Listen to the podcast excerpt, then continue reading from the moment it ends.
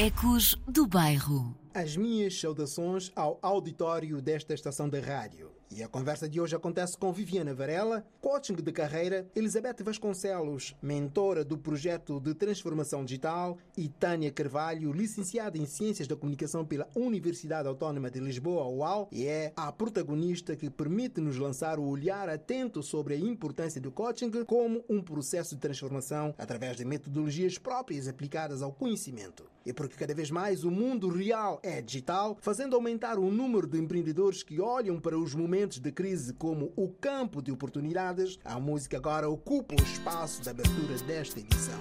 Eu sou Celso Soares. One way.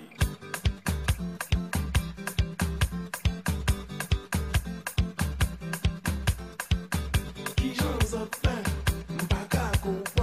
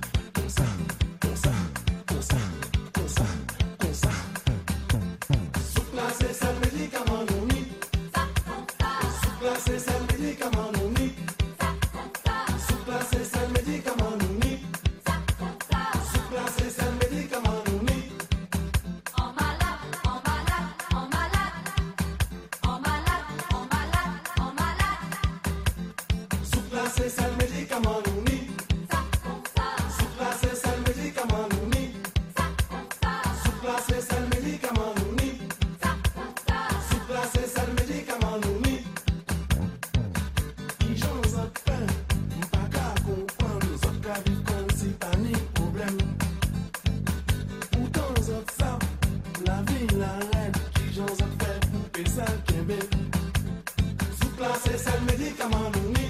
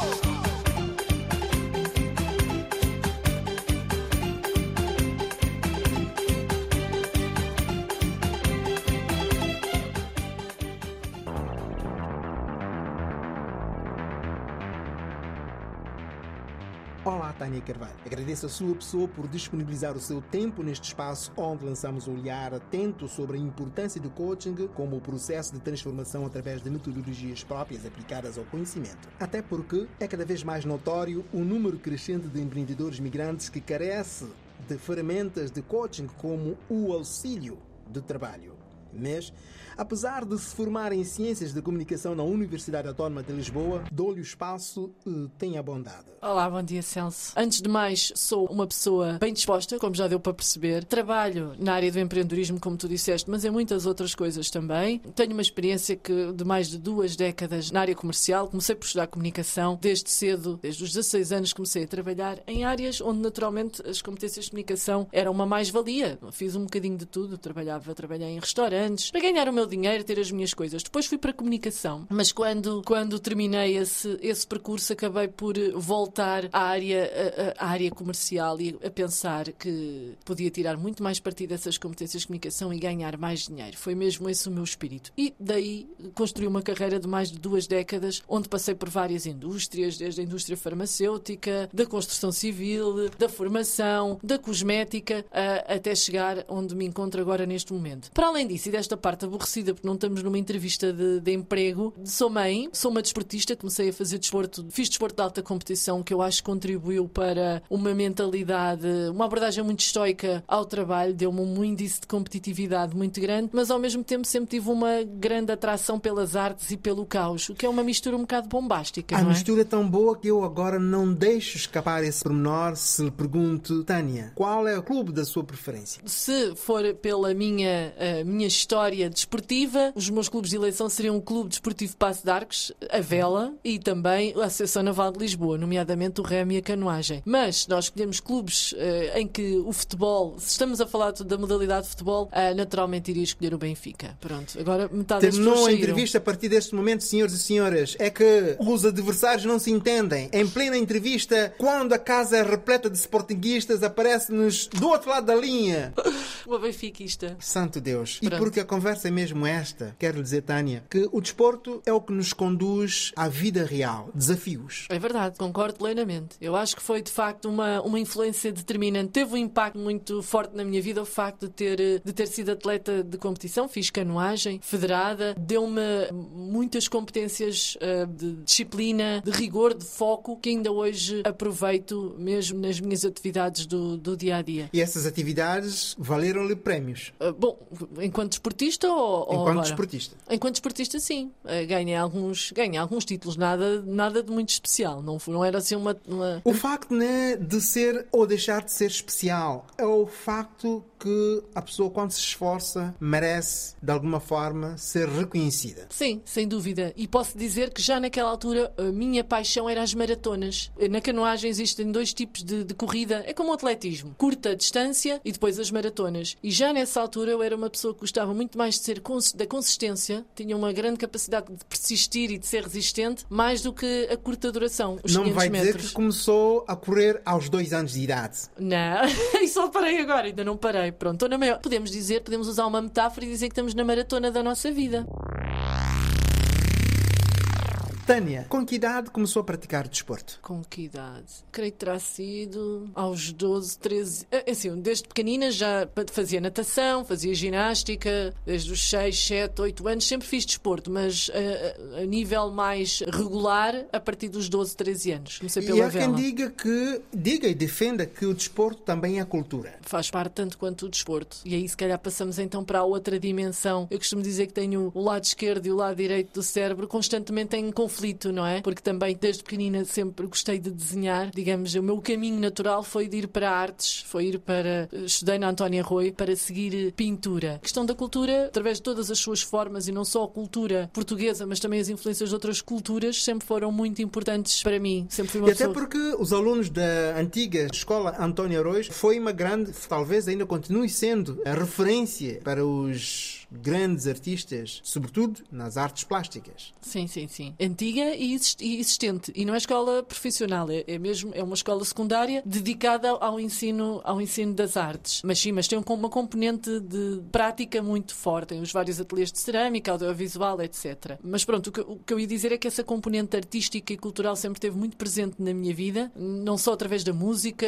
o meu gosto pela música desde miúda também, a, a literatura, lia muito e mais recentemente também criei dois projetos na área cultural, duas associações. Uma é a Ler Por Aí, que ainda existe, cujo o- objetivo é criar eventos relacionados com os locais onde se passam as histórias, portanto, associar os livros a um referencial geográfico. E a outra tinha a ver também com a história e a cultura do bairro da Penha de França, em Lisboa. Foi uma outra associação também que eu criei e onde eu fazia passeios ah, naquela zona de Lisboa. Fazia e ainda hoje poderia fazer, se não fosse esta situação pandémica, em que levava, tinha um passeio muito, com muita adesão, que era os mistérios da Penha de França e realizámos muitas outras iniciativas. Portanto, essa questão cultural também me levou muito a criar projetos de empreendedorismo, para além do meu trabalho, a criar estes projetos de, a nível do empreendedorismo.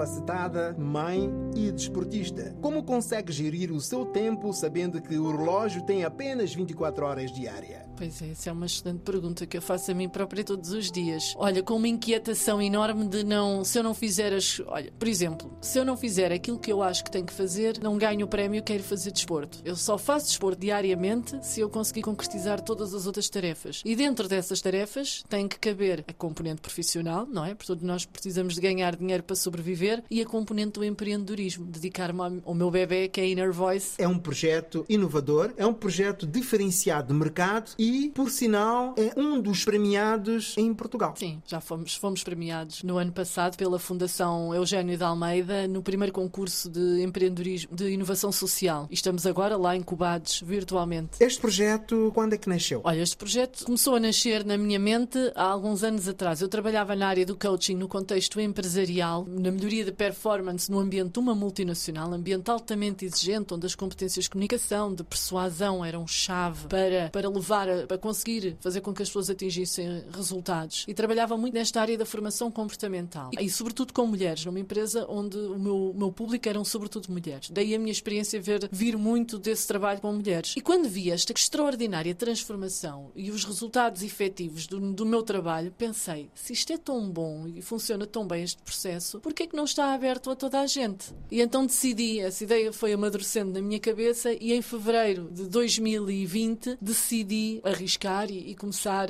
a trabalhar mais a sério neste, neste projeto. Em plena pandemia, comecei a criar os fundamentos, as bases para a Inner Voice acontecer. Em que consiste? Então, a Inner Voice. Nessa altura, nós, o nosso percurso sofreu várias mudanças de percurso. Ao início começou exatamente com a ideia de trazer o coaching, uma ideia muito sonhadora de trazer o coaching da área empresarial, de um cluster, uma ferramenta que geralmente estava reservada aos privados, mas trazê-la para o campo social, para contribuir para a melhoria das competências de mulheres desempregadas ou em situações de fragilidade financeira e ajudá-las a serem reintegradas no mercado de trabalho, ajudá-las a aumentar a sua empregabilidade ou ajudá-las a criar o seu próprio emprego. Mas ao longo desse percurso tivemos várias nuances. A primeira delas foi quando nós fizemos um estudo ao mercado para perceber qual era a percepção que as pessoas tinham sobre o coaching. E essa foi a nossa primeira barreira. Estávamos habituados a um cluster, neste caso o cluster empresarial, onde eh, o processo de coaching é mais comum. Portanto, as pessoas estavam familiarizadas.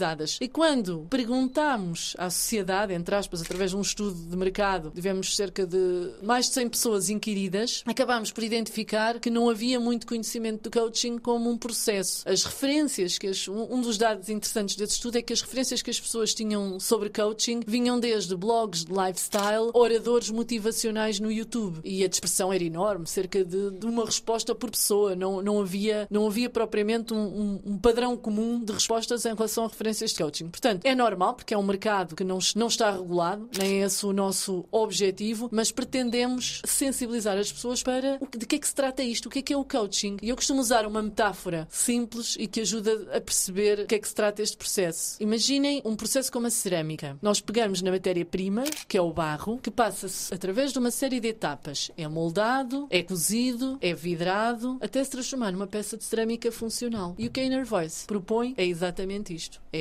aplicar o nosso método de forma integrada, customizada, que desenvolve desde a componente psicológica e comportamental até o desenvolvimento de habilidades comerciais e empresariais, com o objetivo de reintegrar pessoas na economia. A capacidade de transformação neste projeto começa a dar os seus passos cada vez mais, como se pode considerar, de, ou seja, cada vez mais solidificando. E, e pergunto-lhe, nesta mensagem que tenta passar, o que vai passando aos, aos beneficiários no conceito de um coaching, eh, uma vez que a sociedade cada vez uh, se define Uh, aliás, o mercado está cada vez mais posicionado para o coaching como se fosse algo uh, recente. Afinal, o coaching já vem de muitos anos atrás. Então, este conceito diferenciado, ou seja, o que é que ele traz de novo para a sociedade? O que tu disseste está corretíssimo. Ou seja, o coaching não é um conceito novo. Já existe muitas. Na área do desporto, então, já existe há muitos, muitos anos. Portanto, um, há muitos treinadores que também são coaches e, e, que utilizam os mesmos processos que são utilizados no coaching. Eu acho que a grande inovação, uh, eu acho, não, a, a nossa grande inovação é trazê-lo para um cluster ou para uma área onde em Portugal é, o coaching não é utilizado como processo, como as suas metodologias não, não são utilizadas, que é a área social. Ou seja, uh, quando eu digo área social, social é poder uma pessoa que esteja eh, em situação de fragilidade financeira, desempregado, ter acesso a um processo de coaching como via eh, de se transformar a si próprio focado nas suas necessidades e não uma resposta massificada, como já existem e têm todas o seu lugar, a formação que é prestada pelo Instituto de Formação Profissional, gabinetes de, de apoio ao empreendedorismo, mas a nossa solução é integrada e direcionada para o percurso pessoal daquela pessoa e para pessoas que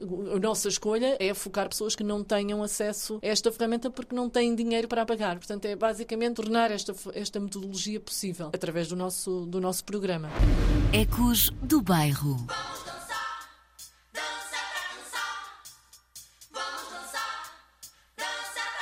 Whippy-chippy-chippy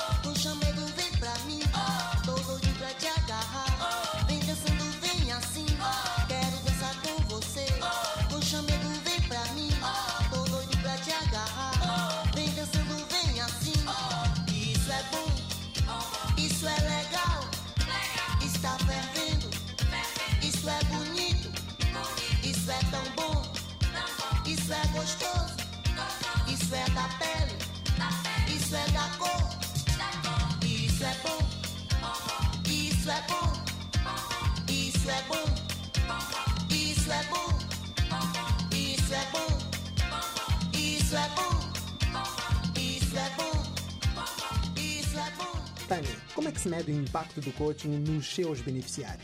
Bom, isso depende muito das pessoas. O nosso programa tem sempre uma duração mínima de três meses, porque, pela eh, nossa experiência, é o tempo mínimo para começarmos a ter resultados efetivos. Contudo, eh, se nós pegarmos no indicador de confiança, se houver uma boa relação de empatia, geralmente ao final do primeiro mês já conseguimos ver uh, observar melhorias a nível de autoconfiança das pessoas e de uma clareza. Conseguimos ver um padrão através do feedback que recebemos todos os nossos coaches, conseguimos perceber que existe uma muito maior clareza de para onde é que querem ir. Ainda estão a construir a forma de lá chegar, mas conseguem ver com muito mais nitidez o, o sítio para onde vão. Não sei se estou a ser claro. E têm mais confiança em si próprios para conseguirem lá chegar.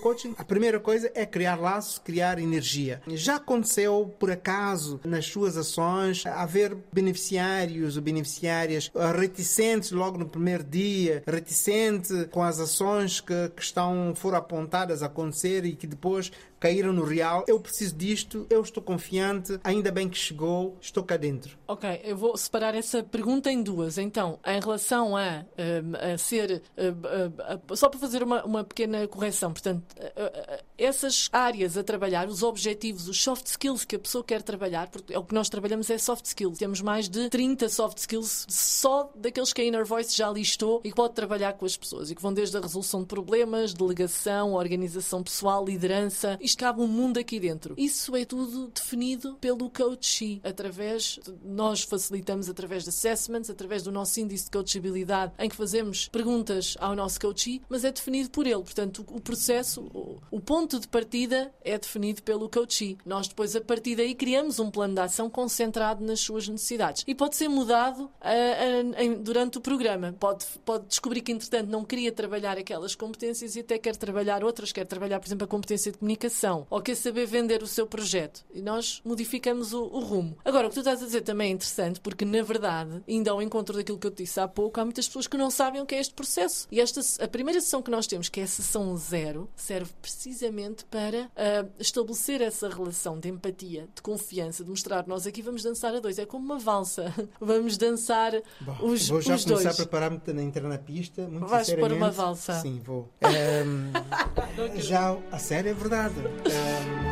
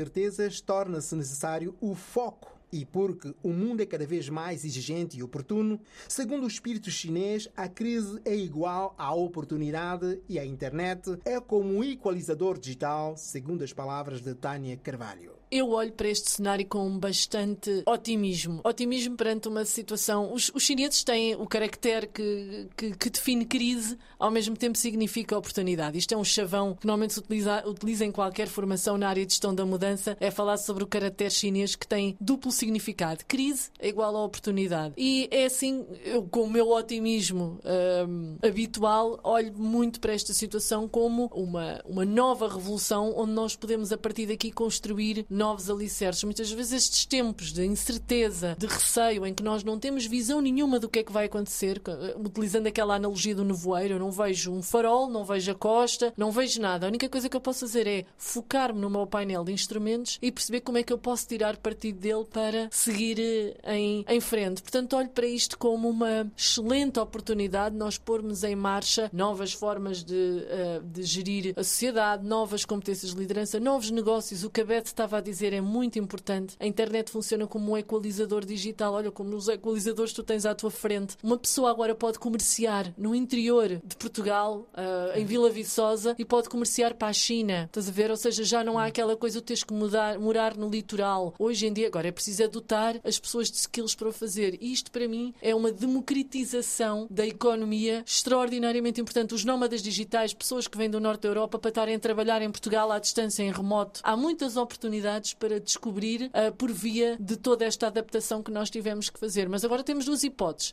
Ou ficamos um bocadinho em modo velho do restelo, a pensar, é pá, que chatice, pá, e agora isto aconteceu, é verdade, é chato, ou então tentamos olhar para o medo, porque é normal que ele exista, mas fazer alguma coisa para ultrapassar. Porque sentir medo é natural que toda a gente sinta. O que é importante é reagir, ter respostas uh, depois para, para esse medo, e muitas das vezes elas estão no sítio onde menos esperávamos, que era em nós próprios, embutidas no nosso DNA, nós é que ainda não as vimos. As pessoas muitas das vezes falham em criar um mini líder dentro de si próprios. O que acontece, por exemplo, é quem se dedica ao empreendedorismo é que é totalmente diferente estarmos a trabalhar por conta de outrem. Estamos a trabalhar por conta de outrem, ou estar a tirar um curso da universidade, temos datas para cumprir, temos ordens, entre aspas, para seguir. Quando estamos a trabalhar no empreendedorismo, temos muitos chapéus para usar e ninguém a dizer-nos para onde é que temos que ir. Ora, esse, a, a, grande forma, na minha opinião, de nós conseguirmos uh, focarmos nos nossos objetivos, saber dizer que não quando estamos a desconcentrar-nos do objetivo, sermos mais resilientes, é criarmos uma persona dentro da nossa cabeça que é o nosso mini líder, que nos diz: não, agora não vais para o sofá ver Netflix quando tens o teu projeto para trabalhar, mas podes usar isso como recompensa. Se tu passares duas horas a trabalhar no teu projeto, vais então ver meia hora de Netflix. E é esse tipo de. Isto estou a dar aqui um exemplo muito específico do que é que nós fazemos, por exemplo, quando a pessoa procrastina muito. E nos empreendedores é normal que isto aconteça porque não tem horários, é mais difícil. Então, esta estrutura mental de nós termos um líder, de percebermos que a solução para os nossos problemas somos nós próprios, uh, leva a que as pessoas uh, mais facilmente consigam atingir os seus resultados e, em qualquer coisa. Isto quando, e, e sobretudo quando acontecem uh, haver uh, pessoas telecomandadas ou teleguiadas. Uh, vá lá. Uh, sob o julgamento um, dos seus objetivos uh, ou dos seus um, procedimentos ou, ou, dos seus comportamentos, que não diria comportamento, das suas atitudes e que essas mesmas atitudes acabam por se perder pelo caminho um, por muito boas que sejam, acabam por se perder porque uh, a parte que está uh, imersa, está uh, que, que, se mais se realça, não está sustentada. Tá. Está, está, às vezes está um bocado amorfa, está habituada a trabalhar daquela maneira, a ser comandada, como tu disseste muito bem, teleguiada. É isso estás a dizer. Certo. E o que nós trabalhamos é essa autonomia, a libertação. Eu posso me guiar a mim própria, não preciso que me guiem. E depois eh, surgem pessoas que me dizem: Ah, Tânia, epa, já lutas com isto há tanto tempo, Tânia. Ah, pá, se calhar, por que não fazes outra coisa, Tânia? Bom. Ei, Tânia, epa, já há tanto tempo. Não, já estou. Olha, desiste disso. Olha, sendo a mim, eu já desistiria. Aquela frase de só se comigo já teria deixado isto há muito tempo que só me dá tanto trabalho. Bom, isso é normal. Eh, temos que ser fiéis então aos, aos nossos princípios, ao, ao se eu estou a defender que a pessoa, sabendo para onde quer ir, uh, pode trabalhar para lá chegar, eu tenho que ser o role model dessa, disso mesmo, tenho que ser o exemplo máximo. Portanto, eu estou convicta de para onde é que quero ir, da mais-valia que tenho a aportar. Há montes de desafios todos os dias. Nós já sofremos tantas barreiras, olha, desde o financiamento público, de perceber que, que as entidades públicas demoram muito tempo a responder, eh, que a ideia é muito gira, mas nós não temos dinheiro agora neste momento, desde a, a, a, a montes de, de, parcerias que nós começámos a fazer ad hoc e depois percebemos que tínhamos que nos concentrar no nosso objetivo, montes de, de aprendizagem que nós já tivemos pelo e caminho. E o verdadeiro problema do mercado está no financiamento, Tânia. Uh, sim, uh, há, um, há um problema, mas há, em vez de nos focarmos no problema, temos que nos focar na solução. na solução. Sim, e a nossa solução passa muito por tentar evitar ao máximo o financiamento público e criarmos formas de, de sermos sustentáveis sem ter de sermos E até porque ninguém lhe vai financiar sem conhecer o seu trabalho. Precisamente. Mas eu posso dizer, por exemplo, que nós, mesmo apresentando propostas em pro bono, de mostrar, darmos o nosso programa de forma gratuita, fizemos propostas a câmaras municipais, a uma entidade também na área, um ator na área social, e até agora não recebemos nenhuma resposta.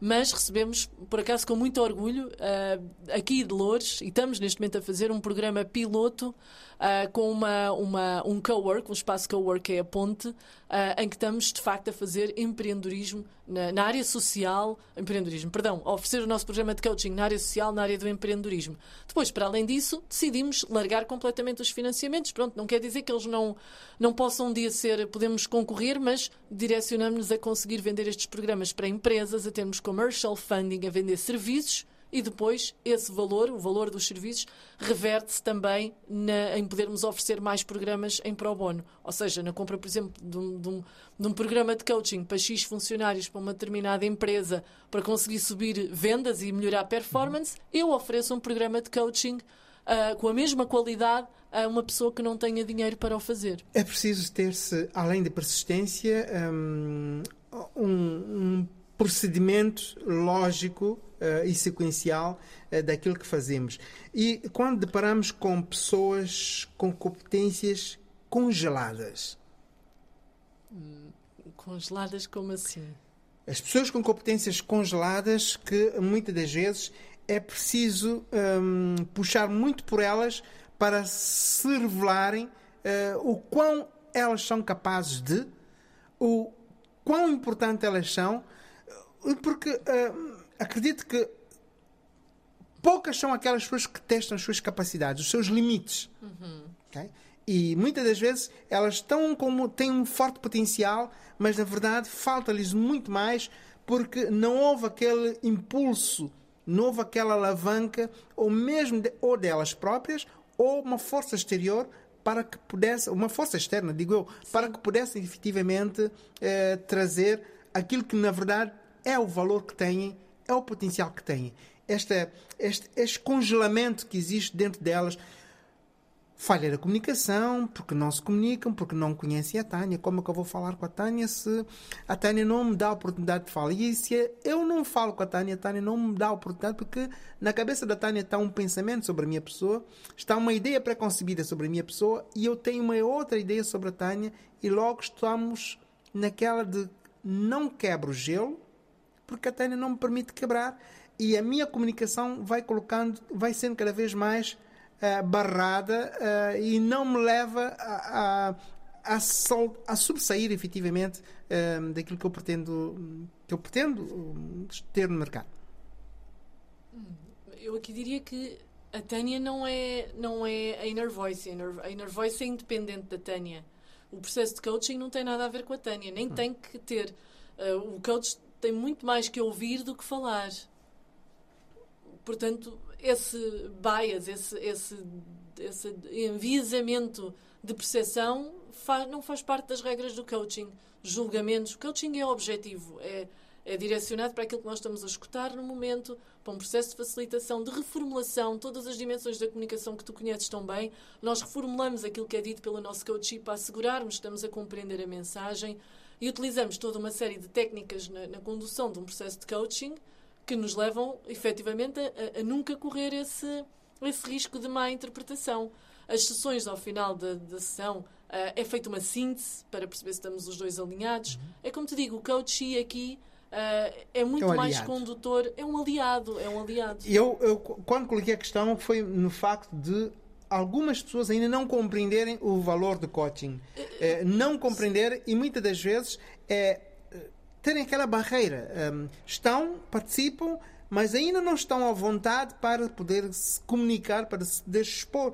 Porque uma das regras do coaching é se libertar, não é? É a pessoa sentir-se. Aí é porque a relação de empatia não ficou criada. Na sessão zero, habitualmente, nós chegamos ao final com uma, uma, uma digamos, com uma. Se essa relação de empatia, e o coach tem que ter essas, essa, essa competência de empatia para ser coach.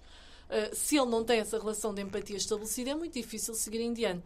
Mas já agora, em relação ao que tu estavas a dizer, há questões a priori que não têm nada a ver com coaching, nomeadamente no que se diz respeito à motivação intrínseca ou extrínseca. A motivação intrínseca é aquela motivação interior que nós temos. A extrínseca é aquela que é providenciada pelo nosso ambiente exterior. Uh, existem pessoas com maior grau de motivação intrínseca ou extrínseca. E isso pode ter pode ter influência na forma como uh, as pessoas se motivam. Há, se eu consigo regular isso durante uma sessão de coaching, ou seja, uma pessoa que está mais dependente de validação do exterior, se eu consigo identificar, consigo, eu consigo detectar uh, esse aspecto e, por exemplo, em certas pessoas dar muito mais reforço positivo e falar muito menos de áreas corretivas, dar mais tempo àquela pessoa para integrar aquela competência. E é, nesta, e é nesta competência, Tânia, que eh, aproveito a deixa para pôr-me em linha já com ehm, testemunhos eh, daquilo que é ehm, a vivência eh, nestas técnicas e práticas, eh, nesse mundo de conhecimento que cada vez mais inovador, cada vez mais desafiante, não diria eh, inovador, desafiante, eh, e tenho Viviane, Viviana, certo? E Elizabeth, correto? Muito bom. Então, hum, Viviana, quer-se apresentar? Primeiramente, bem-aja aqui a este espaço. E eu sou uma das ah, participantes do projeto da Inner Voice, como ah, tenho a Tânia como minha coach, onde estou a fazer ah, um acompanhamento de carreira neste momento, visto que passei por uma transição de carreira ah, um tanto grande e tenho aproveitado imenso da ajuda da Tânia e da- dos seus métodos e, e ferramentas para alinhar as minhas ideias, a organização pessoal e carreira e tem sido muito bom. Enquanto mulher migrante, como é que a Viviana olha para o mercado? Hum, acho que é uma boa oportunidade que temos estado a receber, ah, um bom incentivo como mulheres, neste caso, de, de nos lembrarmos sempre que ah, ser mulher não é, não é um fator ah, que limita, mas na verdade que nos capacita ainda mais. Podemos usar as nossas qualidades, as nossas habilidades alcançar aquilo que podemos alcançar e é sempre bom ter uma oportunidade hum, relembrada disso através do coaching e receber ferramentas que vão nos ajudar a fazer isso efetivamente. Então acho que é um mercado que, embora pareça que não há, talvez não há mais que possa se fazer, mas a realidade é que ainda há muito mais que se pode fazer, há muito mais para ser inovado, para ser inventado e podermos ter essa oportunidade é sempre um- uma mais-valia. Elizabeth Vasconcelos, concorda? Concordo plenamente. Se não fosse essa, esse apoio por- por- pelo trabalho da Tânia, para a transição de carreira também que eu estou fazendo, muitas coisas não teriam avançado como avançaram com as orientações que ela tem dado. A experiência, aliás, a experiência da Tânia, acho que vai além da, da orientação de carreira ou de empresas, né? Ela tem um, trato holístico, ela aborda muito mais além da questão simplesmente empresarial. E isso eu, eu acho que é um diferencial fantástico, tem ajudado bastante. Como é que como é que olha como é que olha hoje para o mercado onde diariamente não temos tempo para nós Eh, o relógio que por mais que corra não passa de 24 horas vamos inventando coisas para fazer Eu vejo isso como um problema a ser resolvido e que pode ser resolvido. Por exemplo, a Tânia me orientou em relação a atividades que eu tinha de desenvolver. Houve um momento em que ela me apresentou uma maneira de separar aquilo que era essencial para aquele momento, o que podia esperar, o que eu poderia até riscar da minha lista de tarefas, porque de fato são tantas coisas que nós não temos horas suficientes, nem talvez anos suficientes para fazer. E a orientação dela me ajudou a, eliminar aquilo que não era imediato e às vezes e até o que não era essencial. Ajuda bastante a ordenar. Então eu vejo que a gente precisa, nós precisamos dessa organização e precisamos de orientação, principalmente nessa situação em que, é, voltando ao tema transição de carreira, como eu não era empresária e comecei a trabalhar a questão do empreendedorismo a partir de agora, de 2020 para 2021, havia coisas que eu não tinha hábito de organizar da maneira que ela me, me, me orientou. Mas uh, não, um, não organizava porque não sabia, não organizava porque não valorizava, não organizava uh, porque a prioridade era outra. Olha, Algumas coisas eu não sabia como fazer de fato. E às vezes as ideias vêm à mente da gente. Nós temos, achamos que tudo é importante, todas as ideias, as ideias criativas, especialmente no meu caso, tudo que a gente cria pode ter um potencial, mas nem sempre eu vou ter é, tempo suficiente para desenvolver todas as ideias. Então é uma questão de saber organizar sim, ela me, tem me ajudado nisso, a organizar coisas que eu não sabia organizar, que eu não tinha como organizar ainda, porque eu não, nunca tinha passado por essa situação situação em específico. Eu era funcionária pública, professora, então havia uma possibilidade de organizar de outra maneira as minhas, as minhas atividades. E agora é um outro contexto, então eu preciso de fato dessa orientação. Então eu não sabia, algumas coisas eu não sabia, outras, é, aquela coisa do, do, a gente se apaixona por certas ideias e as paixões nem sempre são boas, não? Eu não diria que paixões. Ah, não. As, não, as paixões são sempre boas. Bom, algumas nem, nem to tanto. Nem todas... no, no, caso, sim, mas no caso é, eu precisava selecionar sim algumas paixões. Não dava para ceder a todas as paixões. Então como é que você selecionava as paixões? Punha uma na saca esquerda e outra na carteira? Outra na gaveta. Então, foi necessário que a gente eh, que eu chegasse à conclusão do que hum. realmente eu podia fazer e o que era necessário fazer nesse momento. Mas gostava de e tudo. O que podia esperar. Gostava de tudo, ao mesmo tempo. Isso.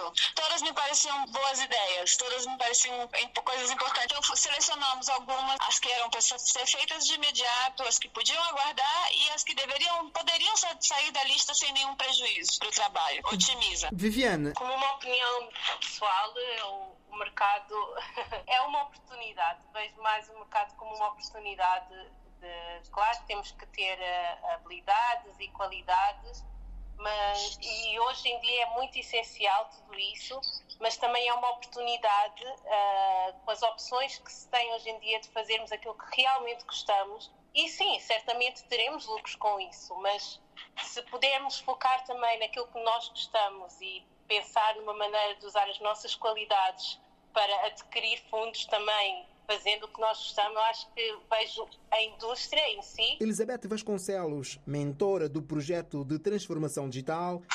Quando nós, quando nós chegamos, eu e um amigo, eu e um amigo com quem estamos implementando algumas atividades, nós, nós chegamos no auge da, da, dos confinamentos, né? Entre outubro do, do ano de 2020 e até agora maio ainda estamos né, no processo. Ah, e observamos que muitos empreendedores, pequenos empreendedores, não estavam conseguindo atuar no mundo digital. E isso chamou nossa atenção e nós começamos a elaborar um projeto para essa, essa transformação digital dos pequenos empreendedores. E nós estamos desenvolvendo produtos digitais para eles, para que eles possam vender os seus produtos e até criar novas atividades que não dependam somente é, da atividade presencial que sejam um complemento e ao mesmo, talvez, quem sabe, até a atividade principal de alguns empreendedores. É, a nossa ideia é que todo mundo pode aceder ao mundo digital, todo mundo pode trabalhar com e-commerce, todo, todos podem é, transcender para o mundo digital, que na verdade não é só digital. Né? Nós estamos vivendo uma realidade que ela é, ela é mista, ela é tanto virtual quanto ela é presencial. Uma coisa, uma atividade complementa a outra. Não é uma, não é uma simples mudança de, de, de escala, mas é uma, uma, uma ampliação da realidade. Então, nós temos propostas com marketing digital para pequenos empreendedores, com produtos para que eles vendam o seu, o seu, o seu serviço ou o seu, o seu, o seu serviço ou os seus produtos digitalmente, é, que eles desenvolvam a sua personalidade, a sua marca digital, é, que eles aprendam a interagir de, de, várias maneiras e não apenas usando vídeos, mas há outros, outros recursos que podem ser desenvolvidos de acordo com as suas atividades. E, e cada pessoa a cada atividade diferente, cada, cada empresário, de, empreendedor diferente, vai desenvolver as suas estratégias daquilo que está mais adequado para aquilo que ele faz. E nessa, nessa atividade nós temos percebido que é, é muito possível criar novas, novas é, maneiras de agir para que o negócio, os negócios deles, os empreendimentos deles avancem e aproveitem esse momento que nós estamos vivendo no mundo. Qual é a sua perspectiva com este projeto? A nossa perspectiva é que nós vamos alcançar, pelo menos, os, os microempreendedores, os pequenos empreendedores, eu não sei exatamente o termo de Portugal, mas os pequenos empreendedores de Portugal, nós, nós pretendemos que as, as associações, os, as cooperativas, os imigrantes que têm trabalhado, que têm começado ou já têm já tem algum tempo trabalhando, mas que trabalham com pouco investimento, então nós pretendemos alcançar essa parcela de, de pessoas. Agora, em termos de números, de perspectivas, nós não temos ainda um, um número a alcançar, não, não, temos uma estimativa, porque nós ainda estamos em progresso no, no, na organização do nosso trabalho.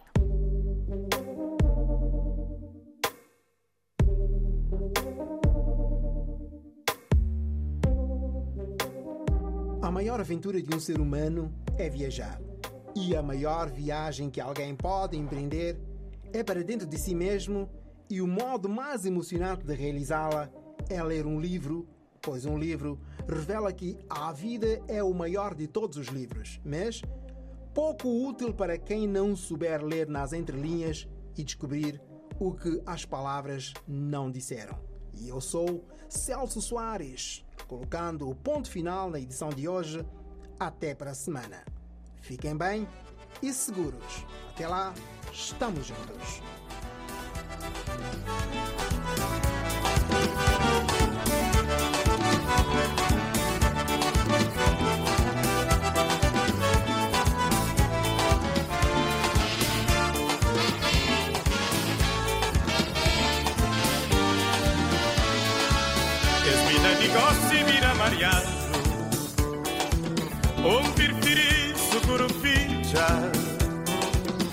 Due giornaccion cabeça mariano Galo canta um jove caminho. Esmina di gossi mira mariano Un firfirizo curuficia Due giornaccion cabeça mariano Galo canta um jove caminho. Que de elefante cansa com o dente Filho cabra que salta rocha Pontiga, casanha pema Osso quebrado, corpo mangrado. Quem cá tem cabeça, cata põe chapéu. Quem cá tem dinheiro, cata gasta tchau Que vira gosta esse que é feito. Quem cá tem cabeça, cata põe chapéu. Quem cá tem dinheiro, cata gasta tchau Que vira gosta esse que é feito. Es vida de gosse vira mariado Un firfirizo curuficha Dueño na chonga besa mariano Galo canta un dove caminho Es vida de gosse vira mariado Un firfirizo curuficha Dueño na chonga besa mariano Galo canta un dove caminho que de elefante cansa com o Filho cabra caçata rocha. Pontiga, casanha pema Osso quebrado, corpo mangrado. Quem tem cabeça, cata põe chapéu. Quem tem dinheiro, cata gasta tchau. Que es vida gosta que é feito quem tem cabeça, cata põe chapéu. Quem tem dinheiro, cata gasta tchau. Que es vida gosta que é feito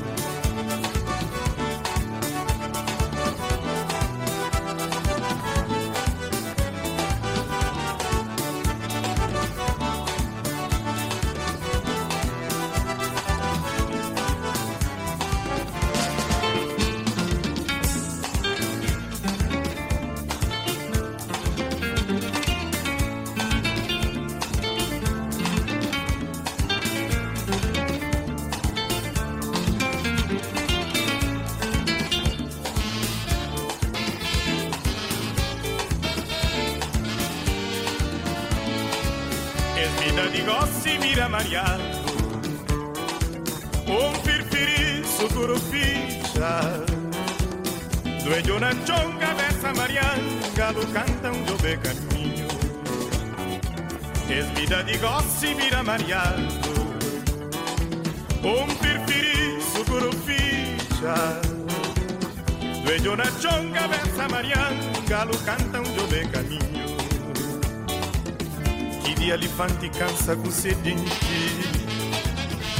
Filho cabra que salta a rocha Pontiga, casanha pema Osso quebrado, corpo magrado Quem cá tem cabeça, cata põe chapéu Quem cá tem dinheiro, cata casta cheu. Que vida gosta esse que feito Quem cá tem cabeça, cata põe chapéu Quem cá tem dinheiro, cata casta cheu Que es vida gosta esse que feito